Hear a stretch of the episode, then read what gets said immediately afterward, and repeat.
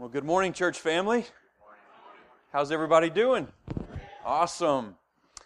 Well, the first thing I want to do this morning before we open up the Bible is I want to just bring your attention to this article that I have written. It's called Prepare and Participate.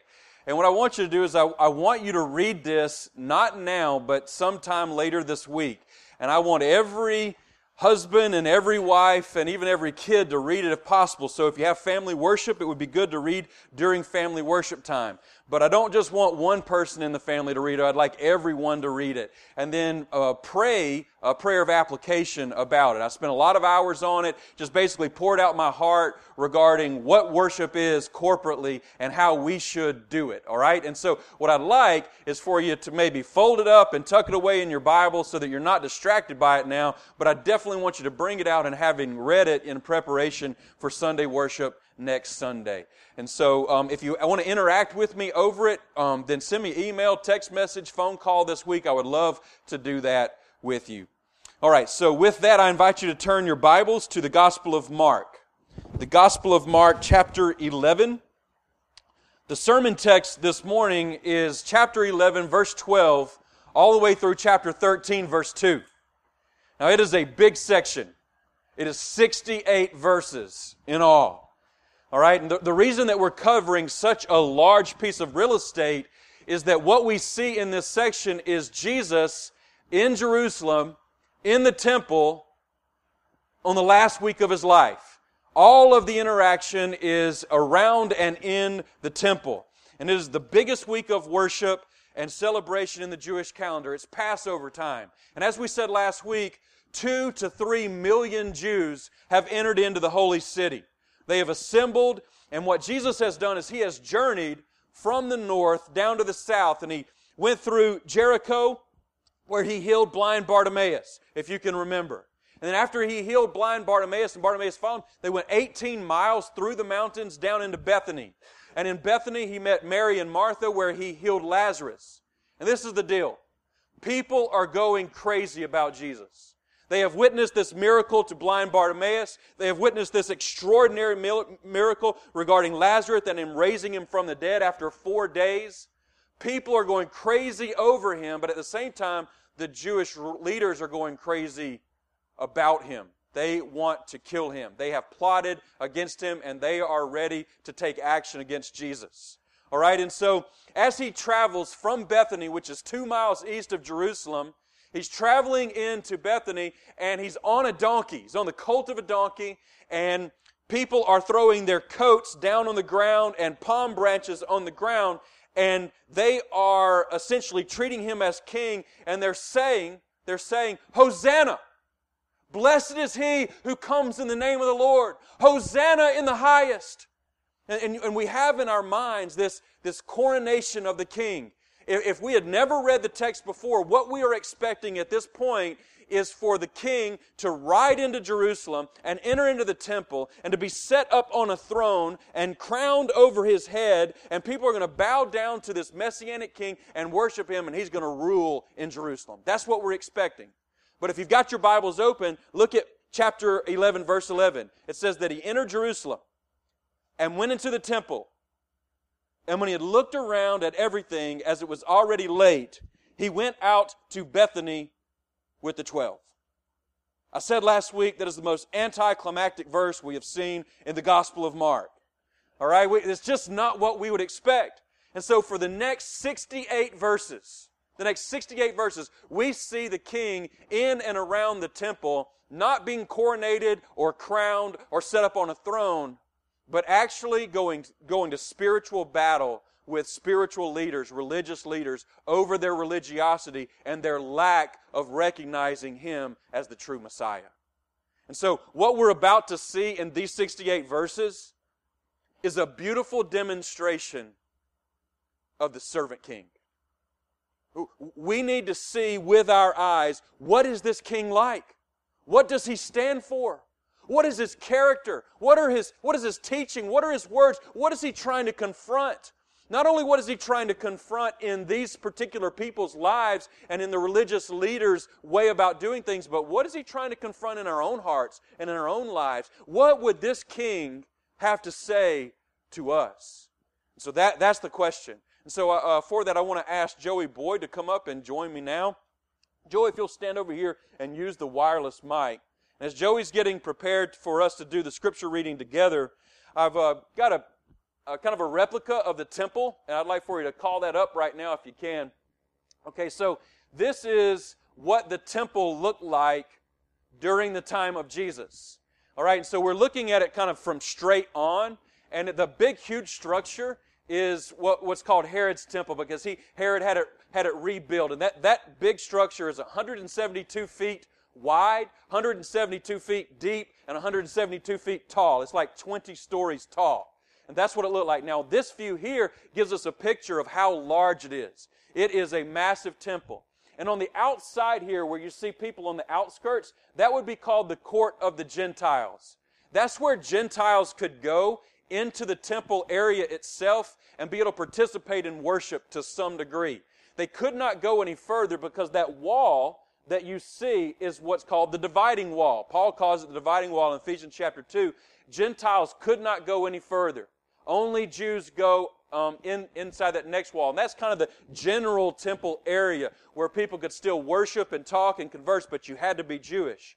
And then once you entered in to that main section that's open, that's really called the court of the women because Jewish men and women could go there. And so much of worship happened right there. Giving happen, happened there. Singing happened there. Listening to teaching happened there. I mean, main worship happened there. And then the further you go to the inside, the more the leader, the men, and then the leaders. And then finally, when you made it into that huge structure, you had the holy place that contained what? The, the showbread, uh, the, the, the, the lampstands, and, and all of that. And then there was the veil inside there, which was this massive uh, uh, curtain that behind the curtain was the most holy place where the glory of God dwelled and where the, the high priest would go in once a year to make atonement for all of the Jews' sins.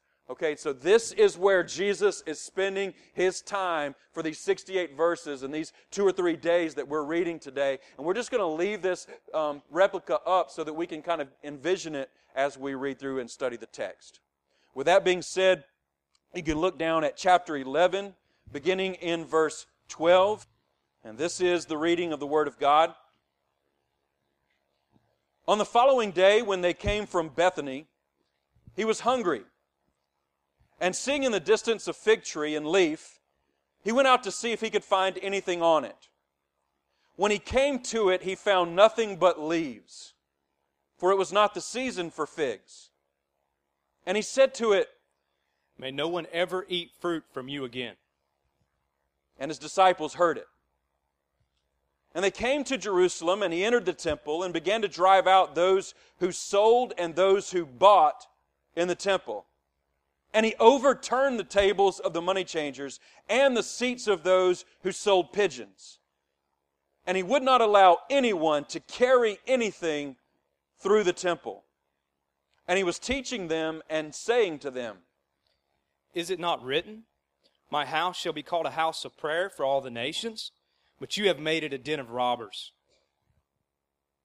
And the chief priests and the scribes heard it and were seeking a way to destroy him, for they feared him, because all the crowd was astonished at his teaching.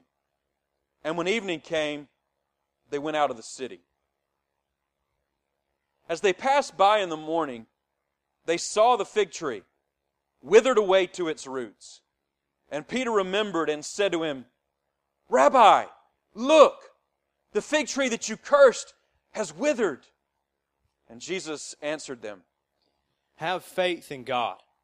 Truly, I say to you, whoever says to this mountain, Be taken up and thrown into the sea, and does not doubt in his heart, but believes that what he says will come to pass, it will be done for him.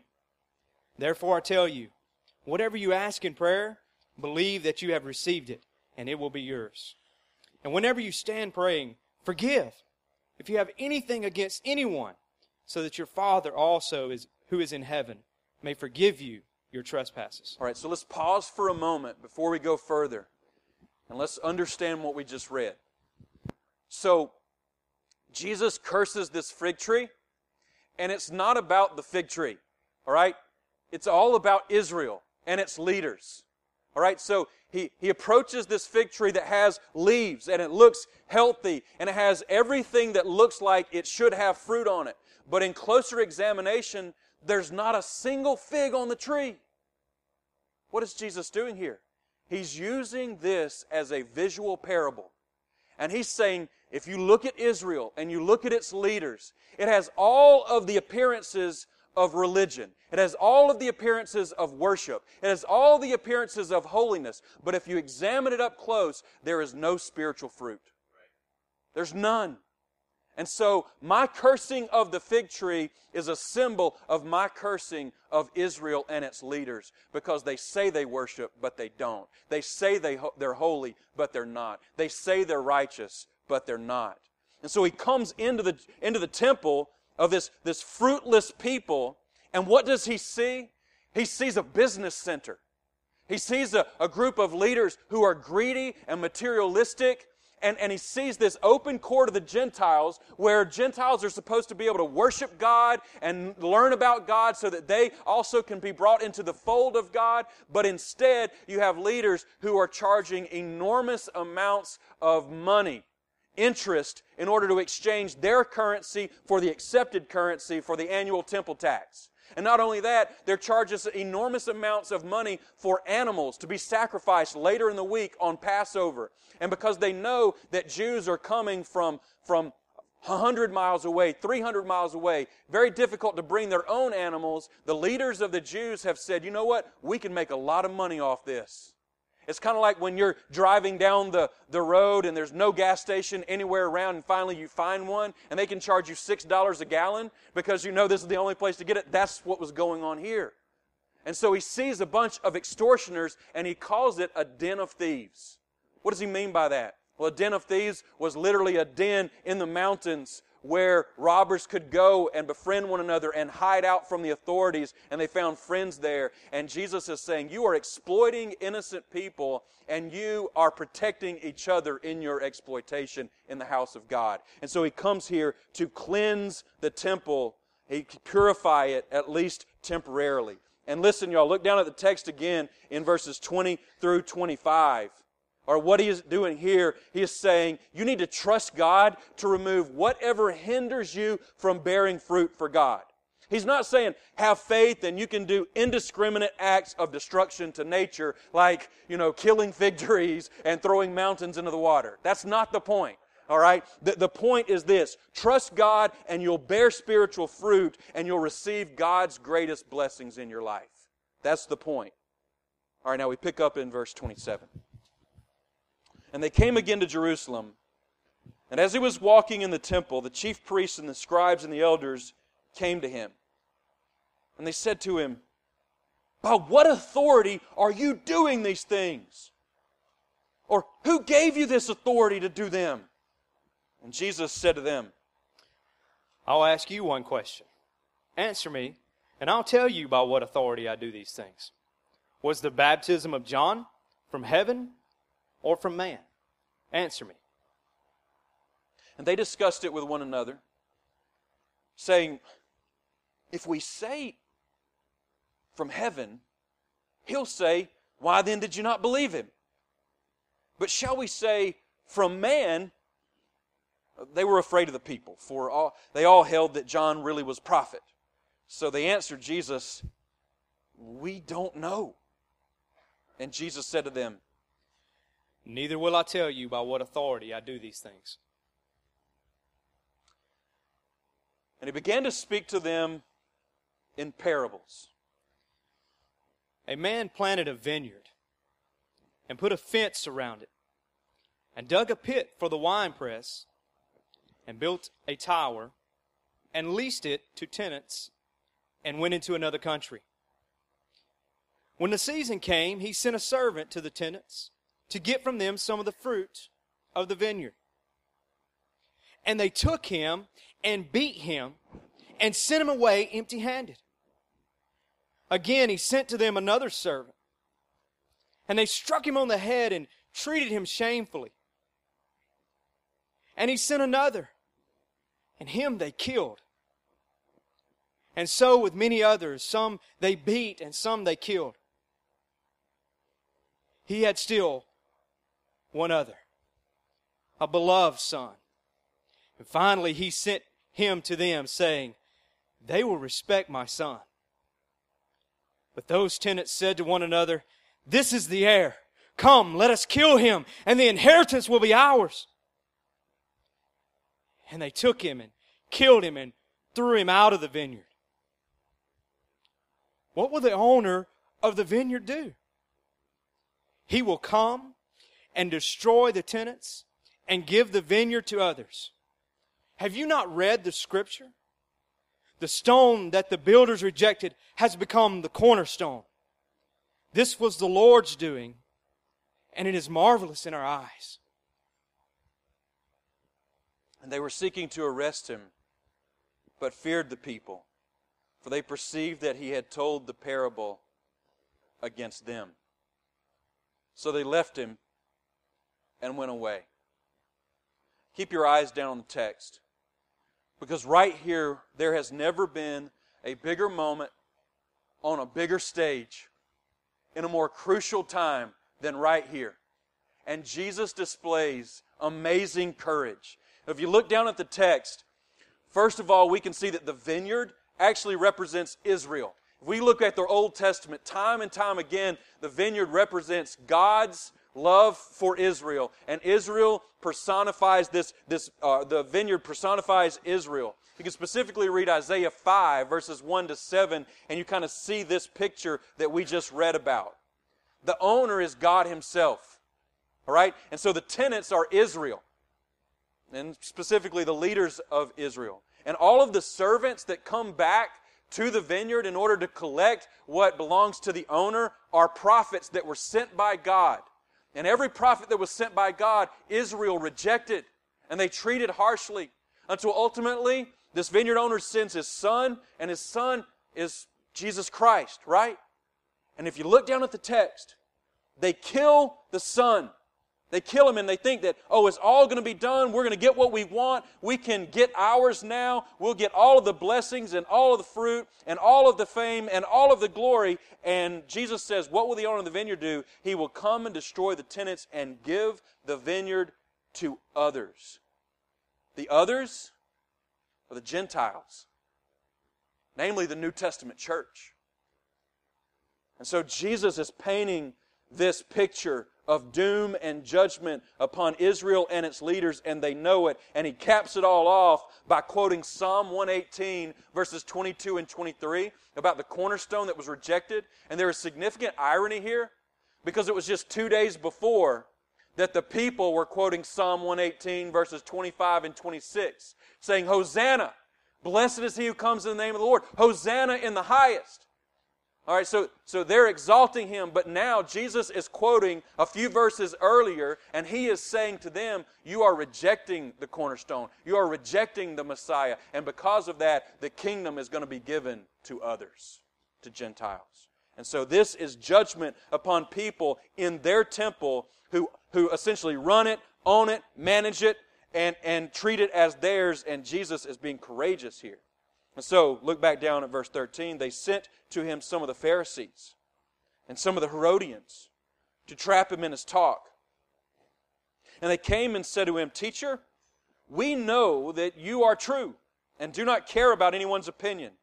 For you're not swayed by appearances, but truly teach the way of God. Is it lawful to pay taxes to Caesar or not? Should we pay them or should we not? But knowing their hypocrisy, he said to them, Why put me to the test? Bring me a denarius and let me look at it. And they brought one, and he said to them, Whose likeness and inscription is this? And they said to him, Caesar's. And Jesus said to them, Render to Caesar the things that are Caesar's, and to God the things that are God's. And they marveled at him. And Sadducees came to him, and they say that there is no resurrection. And they asked him a question, saying, Teacher, Moses wrote for us that if a man's brother dies and leaves a wife, but leaves no child, the man must take the widow and raise up offspring for his brother. There were seven brothers. The first took a wife, and when he died, left no offspring. The second took her and died, leaving no offspring. and the third likewise. And the seven left no offspring. Last of all, the woman also died. In the resurrection, when they rise again, whose wife will she be? For the seven had her as wife.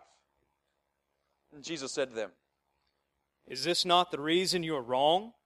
Because you know neither the Scriptures nor the power of God. For when they rise from the dead, they neither marry nor are given in marriage, but are like angels in heaven. And as for the dead being raised, have you not read in the book of Moses, in the passage about the bush, how God spoke to him, saying, I am the God of Abraham, and the God of Isaac, and the God of Jacob? He is not God of the dead, but of the living. You are quite wrong. And one of the scribes came up and heard them disputing with one another.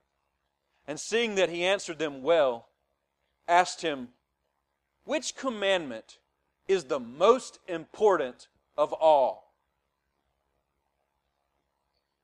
Jesus answered, The most important is, Hear, O Israel, the Lord our God, the Lord is one. And you shall love the Lord your God with all your heart, and with all your soul, and with all your mind, and with all your strength. The second is this you shall love your neighbor as yourself. There is no other commandment greater than these. And the scribe said to him, You're right, teacher. You've truly said that he's one, and there's no other besides him. And to love him with all the heart and with all the understanding, with all the strength, and to love one neighbor as oneself is much more than all whole burnt offerings and sacrifices. And when Jesus saw that he answered wisely, he said to him, You are not far from the kingdom of God. And after that, no one dared to ask him any more questions. And as Jesus taught in the temple, he said, How can the scribes say that the Christ is the son of David? David himself, in the Holy Spirit, declared, The Lord said to my Lord, Sit at my right hand until I put your enemies under your feet. David himself calls him Lord. So how is he his son? And the great throng heard him gladly. What we want to observe in that section right there is Jesus' boldness because he's not merely just going in the temple and trying to tread water, maintain enough peace and respectability so that um, people won't just jump on him. No, he essentially goes for the jugular and says, I'm the Lord. Like, you know, Bartimaeus called me son of David a few days ago, son of David, and I didn't rebuke him because in fact I am the son of David. I come from the line of David, but I'm not just the son of David. I'm the God of David. I'm the Lord of David. I'm the Lord to whom every knee will bow and every tongue will confess that I am Lord. Hear me. And of course they did hear him and they heard him gladly. And so he's looking forward at this point to being the exalted king at the Father's right hand. And in his teaching, verse 38, he said, Beware of the scribes who like to walk around in long robes and like greetings in the marketplaces and have the best seats in the synagogues and the places of honor at feast, who devour widows' houses and for a pretense make long prayers. They will receive the greater condemnation. And he sat down opposite the treasury and watched the people putting money into the offering box. Many rich people put in large sums. And a poor widow came and put in two small copper coins, which make a penny. And he called his disciples to him and said to them, Truly, I say to you, this poor widow has put in more than all those who are contributing to the offering box. For they all contributed out of their abundance. But she, out of her poverty, has put in everything she had, all she had to live on. And as he came out of the temple, one of his disciples said to him, Look, teacher, what wonderful stones and what wonderful buildings. And Jesus said to him, Do you see these great buildings? There will not be left here one stone upon another that will not be thrown down. Jesus, of course, here is prophesying and declaring about the destruction of Jerusalem in AD 70 when the city and the temple will be completely destroyed. And he declares its destruction. Thank you, Joey, for helping me in the reading.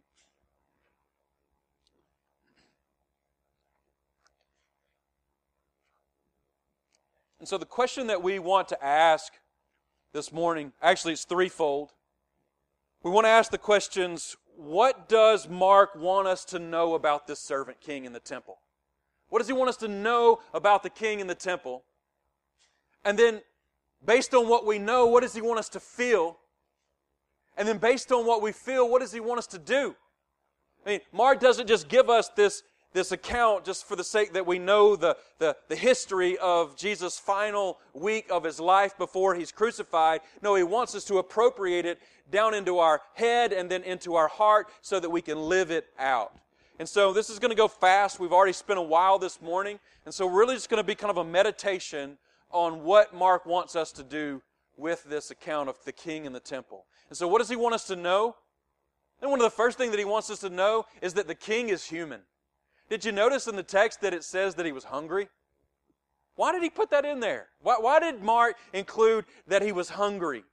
He included it so that we will know that our King is not merely Lord and God, but he's also feels the same pains and struggles and longings and difficulties and temptations that we feel. He knows what our struggles are. He's felt them before. That's why the writer of the Hebrews says we don't have an unsympathetic high priest.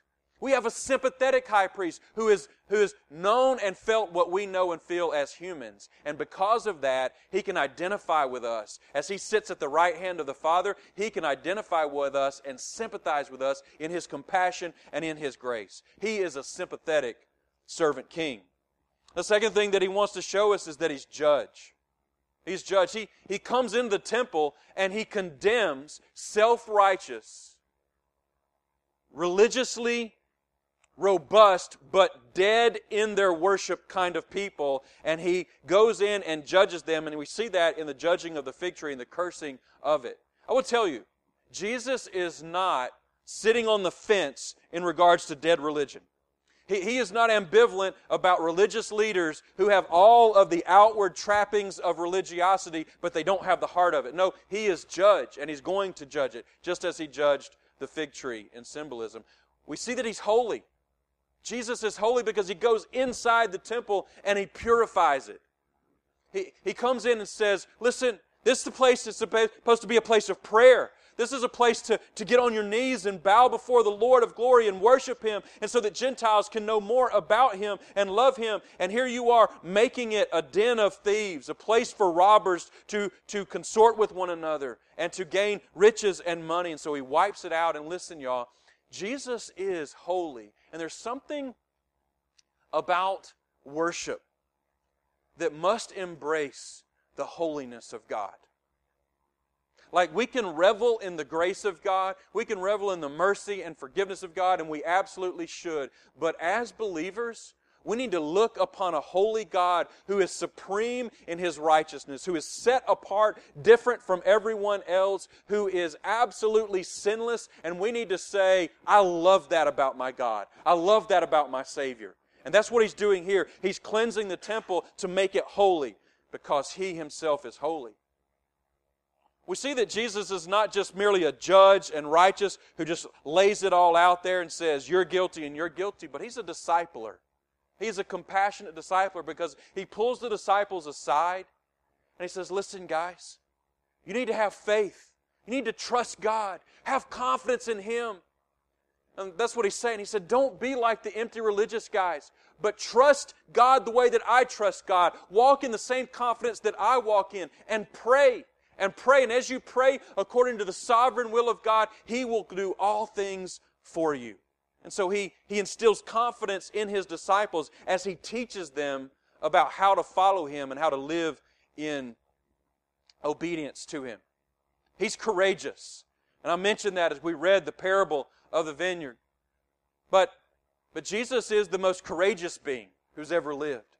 He exemplified unbelievable courage to stand in front of these quote unquote holy people, these righteous people, and basically declare to them their guiltiness and ultimately their judgment. And he did so not only to expose their guilt, but also to show those who would be true worshipers that it's not about everything on the outside, it's what's on the inside, in the heart, that matters. And so he stood for the glory of God while he stood against the powerful leaders. And then, time and time again in this passage, we see that he's wise. He is infinitely wise. He knows what to say, when to say it, and how to say it as he responds. You know, what, what kind of wisdom was it when they asked him about his authority? And, and he essentially asked them questions to the point where they, they didn't demand an answer from him anymore because he has inherent divine authority, but he also has complete and full wisdom to be able to answer questions like the ones that they were asking. He's also Lord. He's not merely the son of David, he is the Lord of David, which means he is Lord of lords and King of kings. And I just want to stop at this point and say, y'all, as Lord, we must bow down to him. We must worship him. We must give him our whole hearts because he is worthy. He's not merely a good teacher. He's not merely a miracle worker. He's not merely just a, a, rabbi who goes around and gives wonderful lessons, but he is the King of glory. Colossians 1 says that he created the world, says that he sustains the world, says that he upholds it by a strong and mighty right hand, that he is the Lord of all, and we must bow down and give him the honor and glory that he is due. He is the Lord, and he was establishing that fact. Not only is he Lord, he is humble. He's humble. We, we see his, his humility as he exposes the pride and the arrogance and the puffed up nature of the religious leaders of the day. He says they go around with long robes. They expect these special greetings. They want the special place in the synagogue so that they sit by the treasury box or by the, I should say, the scroll box in the synagogue. So that's the, that's the most special place. And then, and then when they walk around the marketplaces, they want you to bow down to them and give them reverence and honor. Now, Jesus doesn't say this at this point, but he could say, Not me. Not me. I have hung out with tax collectors and sinners. I've eaten dinner with those who the religious leaders would never even come close to, much less enter into their home. I have loved those who could not love me back appropriately. I've cared for the needy. I have struggled with children and men and women and those who are poor and those who are struggling, and I am a humble Lord. Now, he didn't say that with his words, but he did it with his life. He is a humble king. And finally, he's a teacher. Throughout this whole passage, he is teaching. He is teaching us about the difference between true worship and false worship. The difference between true leadership and false leadership. The difference between what it means to actually bow down before God and actually set up yourself as a God. He is constantly teaching us the difference between those two things. And in that last section, he teaches us the heart of worship. He teaches us the heart of worship because he shows us the difference between a poor widow and rich religious people.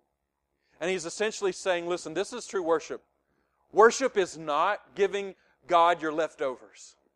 Worship is not looking really good on the outside and like you're really special and really religious and really devoted when in reality inside your heart you're all about yourself you're all about your money you're all about your looks you're all about your comfort you're all about your own glory and he, he points us to that widow and here she is. She, she just has the two little coins to rub together that would equal about a penny. And she puts it in. And by putting it in the treasury, she's saying, I worship you, God. I give you my life. I love you. I'm going to trust you. All that I have and all that I am belongs to you. I don't know where I'm going to get my next meal. I don't know how I'm going to pay my next debt, but I'm going to trust you with my life. That's the essence of worship. And so he teaches us about that. Now, certainly there are more lessons we can learn about the Lord. But that's what we know about him here, kind of in a fast forward kind of way. And so the question for us is what should we feel? What should I mean? That, that's a lot of information. We absorb a lot about the servant king here. But what should we feel in response to that? Things I read the text over and over and over this week and just meditated on it. I had more reverence for Jesus Christ at the end of the week than I did at the beginning of the week. So I think we want to feel reverence for Him. We want to revere His perfect life. We want to revere His holy character. We want to revere His infinite wisdom. We want to revere His courage, His boldness, His tenacity in the temple. We want to bow down before Him and give Him the awe, give Him the respect that He is absolutely worthy of. We want our hearts to be drawn to this great Savior, this servant King, and say, God, we give you all that we have and all that we are because you are glorious in your wisdom. You are glorious in your boldness. You are glorious in your authority. You are glor- glorious in your love. You are glorious in the fact that you're willing to teach us and to show us the way. Oh, we bow down before you, Lord. So we, we want to feel this reverence for the servant King. And as we do that, it should produce within us a life of thankfulness. Thankfulness. I mean, there should be a sense in which we read the words on this page and the boldness and the courage and the tenacity and the lordship and the kingship of Jesus jumps off to us at the page, and we should say, Thank you, Lord. Thank you for taking on human flesh. Thank you for humbling yourself and living this perfect life and teaching these perfect words and showing us what true worship is. Thank you for being the servant king. I think that we as Americans and we as a people who have hearts that so incline us toward unthankfulness and pride and arrogance need to be reminded. We need to be reminded afresh that thankfulness should be part and parcel to our lives. I think that's why I've been so zealous to try to get us to express ourselves in worship more. Because when we merely stand with our hands behind our back or in our pocket, and we sing words with no expression on our face, and we don't move and we don't do anything and we just listen to sermons with these blank looks on our faces and we just walk and we talk and we, we act mundane, that is a spirit of unthankfulness. Because if you're truly thankful to God, it's going to change the way that you act. It's going to change the way that you respond to Him. Thankfulness produces an emotional excitement about the King who has come to save you. And so, thankfulness should be produced, and then loyalty to Him. Loyalty to this King. We should feel in our hearts a drawing toward Him that would say, I don't want to deny Him. I don't want to betray Him. I don't want to turn my back on Him. I want to follow Him wherever He goes, all the way to Golgotha, if that's what it means, but I want to follow this great and glorious King. You know what? I think the last thing that our hearts should definitely be, be feeling is inspiration. Like when, when I read this, I'm just so inspired by the servant king to live the way that he lived, to be bold like he was bold, to be tenacious the way that he was tenacious, to be zealous for the glory of God and the kingdom of God the way that he was zealous for it, to be zealous for, for holiness, for righteousness, for love and compassion and true and earnest worship. So it should move us to a place of inspiration to live like him and to follow him wherever he would lead us. And so as we know more about the king, and as we feel the kind of the same heartbeat of the king, then that should move us to doing, to doing something, to respond to the king. And so that's what we're going to look at last.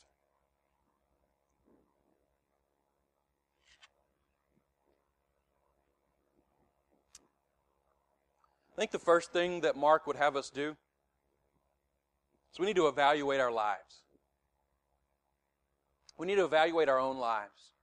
Because as Mark juxtaposes true holiness and false holiness, true righteousness and false righteousness, I think what he would have us do is say, well, which, which side do I land on?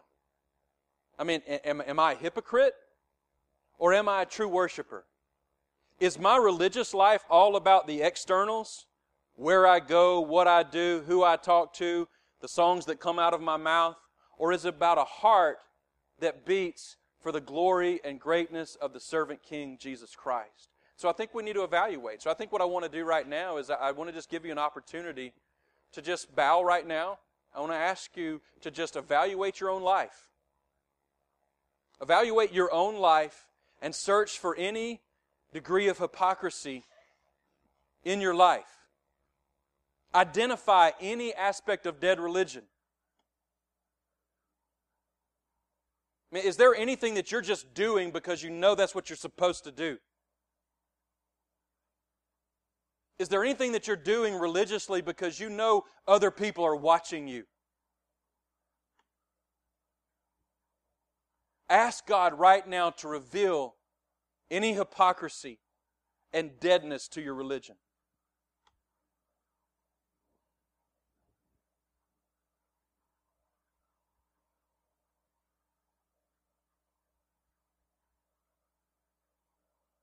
Ask, Am I a pretender? Or do I have the real thing?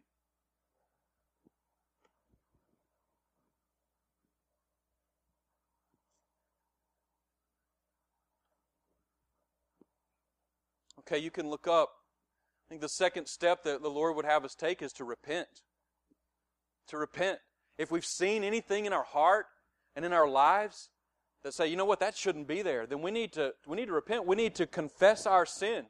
We need to say, you know what, Lord, I, in fact, I have been more concerned about just making it to church and just doing the religious things, and I have been less concerned about worshiping you as King of Kings in my heart. I confess this. You turn from it. You ask for forgiveness. You go toward Christ and you run to Christ and say, Lord, I don't even feel an affection for you. I don't even feel this longing after you, but I know that I should. Would you help me? Would you warm my heart toward you? That, that's about repentance. You don't have to feel it right now. You just have to see that it's wrong, that you haven't been living worshipfully. You've been living hypocritically. And I think the last thing that the Lord would have us do as we evaluate and as we repent would be to run to Him. It would be to follow Him. It would be to worship Him. I mean, as we read the text, if you go back and if you were to read these 68 verses again, I think what would jump out to you would be I need to love His holiness. I need to trust Him big time. I need to forgive people of their sins so that God will hear my prayers and answer them. I need to listen to Jesus' teaching. I need to see His wisdom. I need to, I need to pay my taxes. I need to believe in the resurrection and look forward to it. I need to love God with all of my heart, soul, mind, and strength and love other people as myself. I need to walk in humility. I need to give out of, out of what God has given to me sacrificially, lovingly, and generously in order to show God that I love Him more than anything else in this world. Those are the kinds of responses that God would have us make in response to this passage. And so I simply want to call you to the things I've been calling you to this whole series, and that is give to Christ everything that you are and everything that you have, so that you will worship the servant king in your heart and not merely with your bodily actions and with your lips. There's a sense in which we are scribes in which we read our Bibles and the Scriptures and we think that we know more and that we're better than other people and it elevates us in pride. We embody all those who would be going up against Jesus in the temple. We're guilty. But just as the song we just sang says, God has made a way. Because He left the temple and the people who hated him and the people who, who wanted to oppose him did that very thing. And they condemned him to death. And they beat him. And they ultimately executed him. And as he was on the cross, he did exactly what he commanded them to do when he was in the temple, which was, he said, when you're praying, Forgive others so that God will hear you. And Jesus said, Forgive them, for they know not what they do. And you know what? We were at the cross. We were at Golgotha the day, that day, crucifying him. because of our sin, because of our guiltiness, and God in Christ said, Forgive them. Forgive them. God has forgiven you, you Herodian. He has forgiven you, you Pharisee. He has forgiven you, you Sadducee. He has wiped your sins as far as the east is from the west because of what Christ has done for you on the cross. And not only has He forgiven you, He was buried, and on the third day He rose from the dead. And you, because of your forgiveness and because of His accomplishment, can walk out today and not be a Pharisee and not be a Herodian, not be a Sadducee, but you can be a worshiper of Christ. You can live in victory, you can live in power, and you can embody all that Jesus taught in the temple. Let's do that. Y'all want to do that? Let's do it by the power of Christ. God, I pray a blessing on our people today that you would, by your Spirit, bring not just conviction of sin, not just conviction of righteousness, but by the power of the Holy Spirit, the ability and the passion to live it out, that they may honor their King, the servant King, Jesus Christ. In His name we pray. Amen. Amen. You're dismissed. Yeah.